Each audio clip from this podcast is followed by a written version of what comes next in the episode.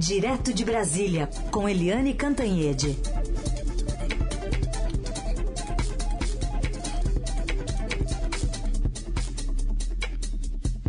Oi, Eliane, bom dia. Bom dia, e Carolina, ouvintes. Oi, Eliane, bom dia. Vamos começar então falando sobre o Auxílio Brasil, com essa aprovação lá no Senado, reabrindo uma brecha para voltar para a fila de espera, né? Como é que as coisas vão se dar nesse finalzinho de ano? Pois é, uh, o, a Câmara e o Senado agora nesse, nessa retinha final aqui do, do ano de 2021 saiu em desabalada carreira para aprovar tanto o Auxílio Brasil quanto o financiamento do Auxílio Brasil, que é via PEC dos precatórios. Então, ontem o Senado conseguiu aprovar e depois disso, como o Senado mexeu muito na PEC dos precatórios, a PEC voltou para a Câmara. E aí é que aconteceu uma coisa muito, vamos dizer, curiosa, que eu não consegui entender e muita gente não conseguiu entender é que o presidente da Câmara, Arthur Lira, que é o grande aliado do presidente Jair Bolsonaro no Congresso, anunciou uma coisa que nunca ninguém ouviu falar, que é o fatiamento da PEC. Segundo Arthur Lira, olha só, gente, segundo Arthur Lira, dá para fazer o seguinte: o que foi igualzinho é, que aprovado na Câmara e no Senado, isso aí já pode ir para para sanção, já pode ir, já, já pode tocar o barco. E aí o que ficou diferente entre o aprovado na Câmara e o aprovado no Senado, aí sim vai para a Comissão de Constituição e Justiça e vai ser reavaliado, vai ser novamente votado pela Câmara dos Deputados. Ele está propondo um fatiamento da PEC. é uma coisa inacreditável, inacreditável. O Arthur Lira, ele tem uma gestão um tanto imperial na presidência da Câmara e uma gestão também muito criativa. Porque, por exemplo, ele lá nas primeiras votações, ele permitiu o voto de quem estava no exterior, apesar de um regimento interno dizer que quem está no exterior não pode votar. Mas ele criou isso. Ah, não, vai votar sim. Porque ele descobriu que muita gente que estava no exterior ia dar voto a favor da PEC que ele tanto quer, que o presidente Jair Bolsonaro tanto quer, tanto que é chamada de PEC da reeleição. O fato é que é, essa PEC virou uma grande confusão, ela é questionada é, pela OAB, por exemplo, a OAB já tem até uma comissão para questionar no Supremo Tribunal Federal a aprovação final, caso se dê rapidamente, é, fica, a, a OAB já quer tudo pronto para questionar a constitucionalidade de uma PEC que estoura o, to, o teto de gastos, que é, cria aí um calote dos precatórios, que aumenta ainda mais a flexibilidade para emendas parlamentares, para os parlamentares continuarem gastando muito em ano eleitoral, mas que do outro lado é, cria uma saia justa para os deputados e senadores, porque é essa PEC que gera os recursos para financiar os 400 reais de quem está morrendo de fome. É, é, e com isso a própria esquerda se dividiu. Muita gente do PT votou a favor da PEC é, e quem foi vitorioso dessa vez foi o Ciro Gomes, que é o candidato do PDT. Ele tinha suspendido a candidatura dele depois que parlamentares do PDT deram votos a favor da PEC e agora ele elogia a bancada, porque a bancada do PDT votou contra lá no Senado. Mas é uma coisa muito, é, vamos dizer, tudo de pernas para o ar, porque esse fatiamento da PEC ninguém entendeu. Segundo o deputado Alessandro Molon, do Rio de Janeiro, é, é evidente que isso é inconstitucional, e além da OAB, também ele e outros parlamentares e outros partidos vão entrar no Supremo questionando tudo isso, questionando a própria PEC e questionando também o procedimento é, de votação dessa PEC. Como é que é isso? Fatiar uma proposta de emenda constitucional? Sinceramente, gente, a gente acha que já viu tudo, mas não viu não, viu, Heisen, Carolina e ouvintes. Falando Eliane. em viu, oi, oi, diga, Carol. Não, eu só queria tirar uma dúvida com a Eliane, porque é. É, esse movimento da oposição acaba ajudando a dar um discurso mais social ao presidente para o ano que vem também, né? É, nós vamos falar disso, né? Nós vamos falar disso porque o presidente Jair Bolsonaro tem aí um problema com a recessão, a recessão técnica.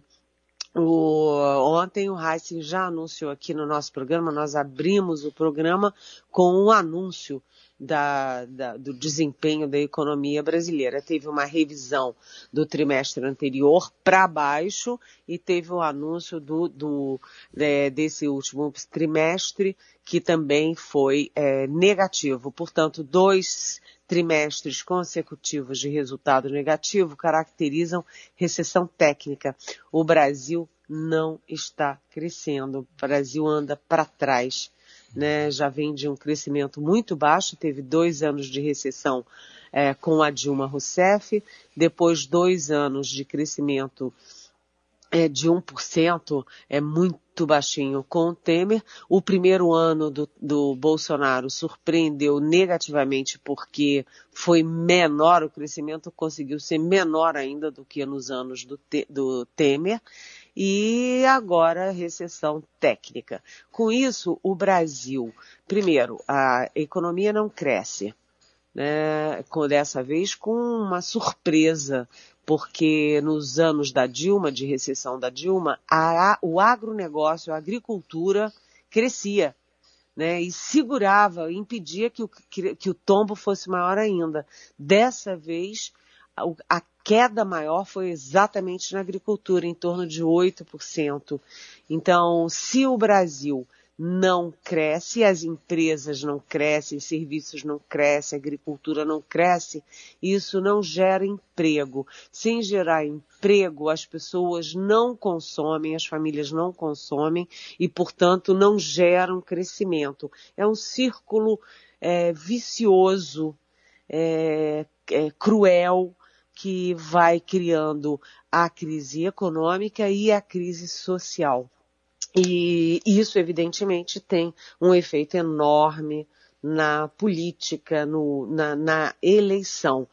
Se vocês olharem os movimentos do ex-presidente Lula, o ex-presidente Lula repete a estratégia de 2002 quando ele fez a carta aos brasileiros e ele fez uma guinada ao centro e inclusive botou na vice dele um empresário até então de direita que era o José Alencar, que ficou os oito anos como vice dele nos dois governos dele.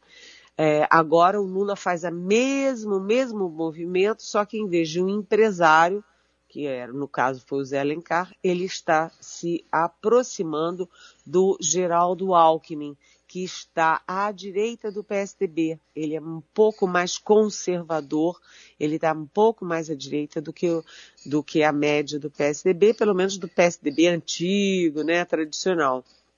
Então, o Lula mantém essa guinada ao centro é, usando o nome é, e as conversas, negociações com Alckmin. Já o presidente Jair Bolsonaro, ele imagina, ele jogou todo o discurso dele da campanha de 2018 fora. Ninguém mais ouve Bolsonaro falando de combate à corrupção, de velha, velha política, de liberalismo na economia. Jogou tudo fora.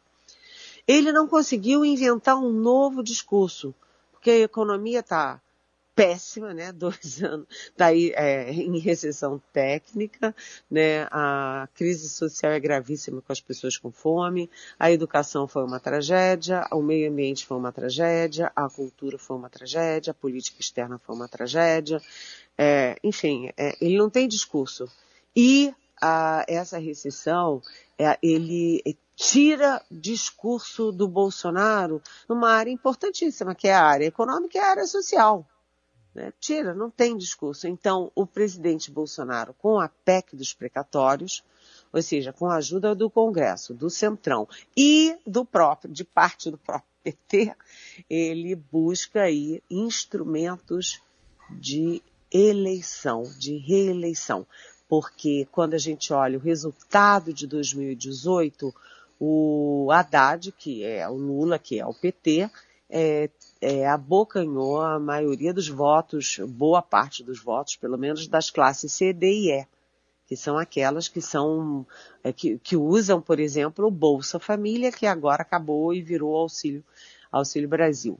O presidente Bolsonaro, portanto, avança, usa a PEC dos precatórios, o Auxílio Brasil, para abocanhar o eleitorado tradicional do PT e do Lula. Tudo agora, gente, tudo, toda análise que a gente for fazer é, tem o viés eleitoral. Uh, Eliane, ainda na PEC dos precatórios, também chamada de PEC do calote, tem uma pergunta aqui para você que é trazida numa memória até do nosso ouvinte, o José Sobral. Vamos ouvir o que disse o Sobral. Eu sou José Sobral, falo de São Paulo. Essas pedaladas da PEC dos precatórios não é a pedalada fiscal? Porque no governo do PT a Janaína Pascoal era entrevista todos os dias, era 24 horas na televisão, no rádio. Por que, que ela desapareceu não aparece agora para falar nada? Oi, José Sobral. A Janaína Pascoal virou vereadora em São Paulo, né? Deputada, é, deputada desculpa, deputada estadual, deputada estadual em São Paulo, desculpa. E ela foi signatária do pedido de impeachment da Dilma Rousseff, exatamente com base, a base técnica do, do impeachment da Dilma foi a pedalada fiscal. E a Janaína Fiscal, é, Pascoal, apesar de professora, professora universitária e tal, ela é uma figura muito peculiar, né? Ela fala uma coisa, depois fala outra, ela dança daqui, dança dali, é, e ela foi, enfim, ela foi perdendo um pouco do encanto ali é, daquele primeiro momento em que ela era uma séria professora universitária. Depois ela perdeu esse encanto, ficou uma figura, um, às vezes, um tanto caricata e sumiu um pouco de cena. Mas de vez em quando ela fala, porque ela é bolsonarista, né? Votou no Bolsonaro, é bolsonarista, às vezes critica o Bolsonaro, mas aí volta para ser bolsonarista. Mas o fato é o seguinte, é, vamos ao, à essência da sua pergunta, José Sobral é que é pedalada sim, né? É pedalada. Você cria é, um orçamento, cria recursos que na verdade você não tem. Isso é a pedalada. Você pedala para gerar os recursos ficticiamente. É isso que é a PEC dos precatórios, sem dúvida nenhuma. Direto de Brasília com Helene Cantanhede, agora para falar dessa reportagem que está hoje na capa do Estadão, é, de que a Polícia Federal já teve 20, ao menos 20 trocas de comando aí na, na chefia, em cargos de chefia da Polícia Federal no governo Bolsonaro. E tem um inquérito, né, Eliane, investigando interferência política na Polícia Federal. Pois é, a, a história né, vai confirmando dia a dia que o então ministro Sérgio Moro, ministro da Justiça, tinha razão quando ele acusava o presidente Jair Bolsonaro de interferência política na Polícia Federal. Naquele momento, o alvo da, do Bolsonaro era a superintendência da Polícia Federal no Rio de Janeiro e, e a própria direção geral da Polícia Federal em Brasília. Logo depois se viu também que o presidente Bolsonaro tinha como alvo a delegada que era da superintendente de Pernambuco, e o que que tem em comum nessas crises todas? O que tem em comum é que todos os que foram afastados desagradaram o presidente Bolsonaro, os filhos do presidente Bolsonaro ou os bolsonaristas de alguma forma. Não foi que caiu um é, por uma coisa, outro por outra, outro, outra por outra, não todos eles têm em comum exatamente isso. Desagradaram o presidente Bolsonaro. Se isso não é interferência política, eu não sei o que, é interferência política. O fato é que a Polícia Federal sempre foi uma instituição independente. Vocês lembram que no, nos governos Lula e Dilma, né, a Polícia Federal investigou, produziu provas tanto do mensalão quanto do petrolão O governo, é, Bolso, é, governo Lula foi muito atingido pelas provas colhidas pela Polícia Federal. Né? O PT, o partido dele, foi muito atingido pelas provas colhidas pela Polícia Federal. Né? O governo Dilma também. Ali quando teve o processo todo do mensalão, que atingia o governo Lula mais que já foi feito parte no governo Dilma Rousseff, né? E agora não. O presidente Bolsonaro colocou limites, limites dos interesses pessoais dele, da família dele, dentro da Polícia Federal. Então a gente vê a última queda é da Dominique, delegada Dominique de Castro Oliveira, que era representante brasileira na Interpol, né? Ela estava lá apenas poucos meses é, e ela simplesmente saiu depois que ela tomou uma atitude que é simplesmente burocrática. Ela deu encaminhamento ao pedido de extradição, pedido de colocar o Alan dos Santos, aquele é, blogueiro bolsonarista, na lista vermelha da Interpol. O Brasil pediu, né, a sede da a, a, a sessão da Interpol no Brasil pediu e ela foi lá e deu uma canetada e autorizou é, o que tinha que fazer. Ela não podia fazer diferente e ela fez uma carta para os colegas da corporação dizendo que há uma injustiça e que há uma perseguição. E como ela, vários outros colegas. A gente pode citar, por exemplo, o Alexandre Saraiva, que era o superintendente da, do Amazonas, da Polícia Federal do Amazonas, e foi afastado depois de é, envolver o então ministro Ricardo Salles do Meio Ambiente numa investigação sobre quadrilhas é, criminosas mesmo de é, contrabando de madeira. E depois, inclusive, ele entrou com uma denúncia contra o Ricardo Salles no Supremo Tribunal Federal. Esse foi um dos afastados. O outro afastado foi o delegado Leal, que estava investigando exatamente interferência política na PF, incluiu o diretor-geral atual, o Paulo Maiorino, na, nas investigações. Esse também foi afastado. Enfim, a lista é longa. Ah, aliás, o próprio caso do Alan, Alan dos Santos, desse blogueiro que fugiu para os Estados Unidos com a ajuda do filho do presidente, do Eduardo Bolsonaro, é, ele conseguiu derrubar não uma, mas duas delegadas, porque a delegada do Ministério da Justiça, que também dava encaminhamento a essas questões, questões de extradição internacional, etc., ela também caiu. É, são vários e vários casos. O, dele, o, superintendente da Polícia Federal do Distrito Federal era um homem muito prestigiado na Polícia Federal e foi afastado e colocaram no lugar um, um, delegado da Polícia Federal do Rio de Janeiro, que é a base eleitoral do Bolsonaro e, dos, e de dois dos filhos dele.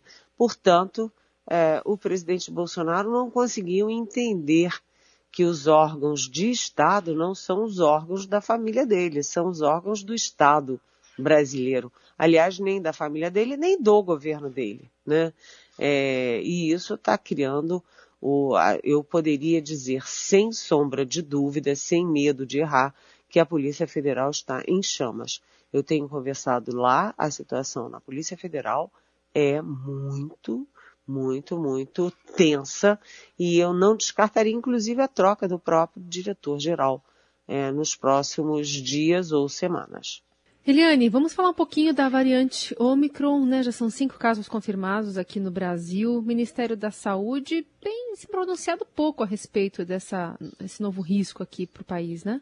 É, é, eu me sinto assim de volta no tempo, a sensação de que já vi esse filme, Carolina, porque desde que começou a pandemia e o presidente Bolsonaro falou que era só uma gripezinha, você teve aí agora você chegou a 615 mil mortos. É uma gripezinha danada essa, que mata 615 mil brasileiros. É o segundo número é, maior de mortos no mundo, né? é, a gripezinha do Bolsonaro. E o Bolsonaro trabalhou contra máscaras, contra o isolamento social, contra vacinas, contra tudo e se apegou à ideia do, da imunidade do rebanho e da cloroquina, que todo mundo sabe que a imunidade de rebanho e a cloroquina não servem para nada. Isso qualquer epidemiologista é, sério no mundo inteiro te diz. Mas o fato é o seguinte, a gente está repetindo isso, porque você tem duas coisas, além da Omicron, que já está em todos os continentes, que já está no Brasil, já está nos Estados Unidos, já está em toda parte, você já tinha antes dela aumento de casos e agora aumento de mortes na Europa. Portanto, a pandemia não está fora de controle. E a gente não ouve uma única palavra do governo federal, uma única palavra do Ministério da Saúde sobre tudo isso. E quem está tomando as medidas é, nacionais, as medidas de controle nacional, é, é a Anvisa. Mas a Anvisa sugere e quem executa, quem decide, é o executivo, é o é, governo federal. E ontem o ministro Marcelo Queiroga da Saúde fez uma declaração que realmente eu acho que eu tinha que ouvir cinco vezes para poder uhum. acreditar, porque ele disse, olha, temos que agir com ponderação, com equilíbrio, né, para tomar as medidas apropriadas pelo amor de Deus, o governo brasileiro não tomou medida nenhuma, nem apropriada nem desapropriada. E eles estão esperando o que e quanto tempo para tomar minimamente medidas apropriadas. Enquanto o governo federal não dá uma coordenação nacional, os governos vão batendo a cabeça. Cada um faz o que quer, um vai ter Réveillon, o outro não vai, um vai ter carnaval, o outro não vai. E o governo de São Paulo agora tomou uma decisão muito, vamos dizer, arriscada de diminuir ah, o prazo para a terceira dose, para a dose de reforço, que era de seis meses, caiu para cinco, e a São Paulo agora reduz para quatro meses. Mas a vacina indicada para reforço, que é a Pfizer, tem na bula cinco meses, seis meses. Uhum. Não tem quatro meses. Isso é a falta de coordenação nacional que ocorre desde o primeiro dia em que a OMS declarou a Covid-19 como uma pandemia. É a culpa Jair Bolsonaro. Eliane, obrigada por hoje. Voltamos a nos falar na segunda-feira. Bom fim de semana, viu? Bom fim de semana. Beijão.